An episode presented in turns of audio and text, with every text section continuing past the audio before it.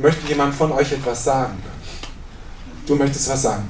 Also, ähm, ich wollte sagen, dass ich bin mit diesem Kinderwald aufgewachsen und es wäre total schade, wenn dieser Ort, wo die Kinder so viel spielen können und einfach in der Natur sein können, so wie sie immer sind, ähm, abgeholzt wird.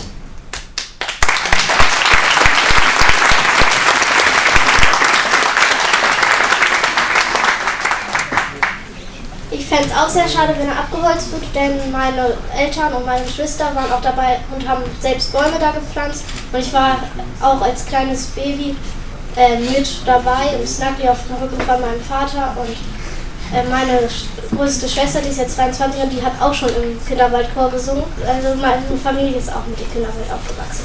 Es soll diesen Kinderwald immer geben. Und da sagen ganz viele Leute und ganz viele Leute in Hannover, haben ihr Herz an den Kinderwald gebunden und ich glaube, ihr Kinder braucht keine Angst haben.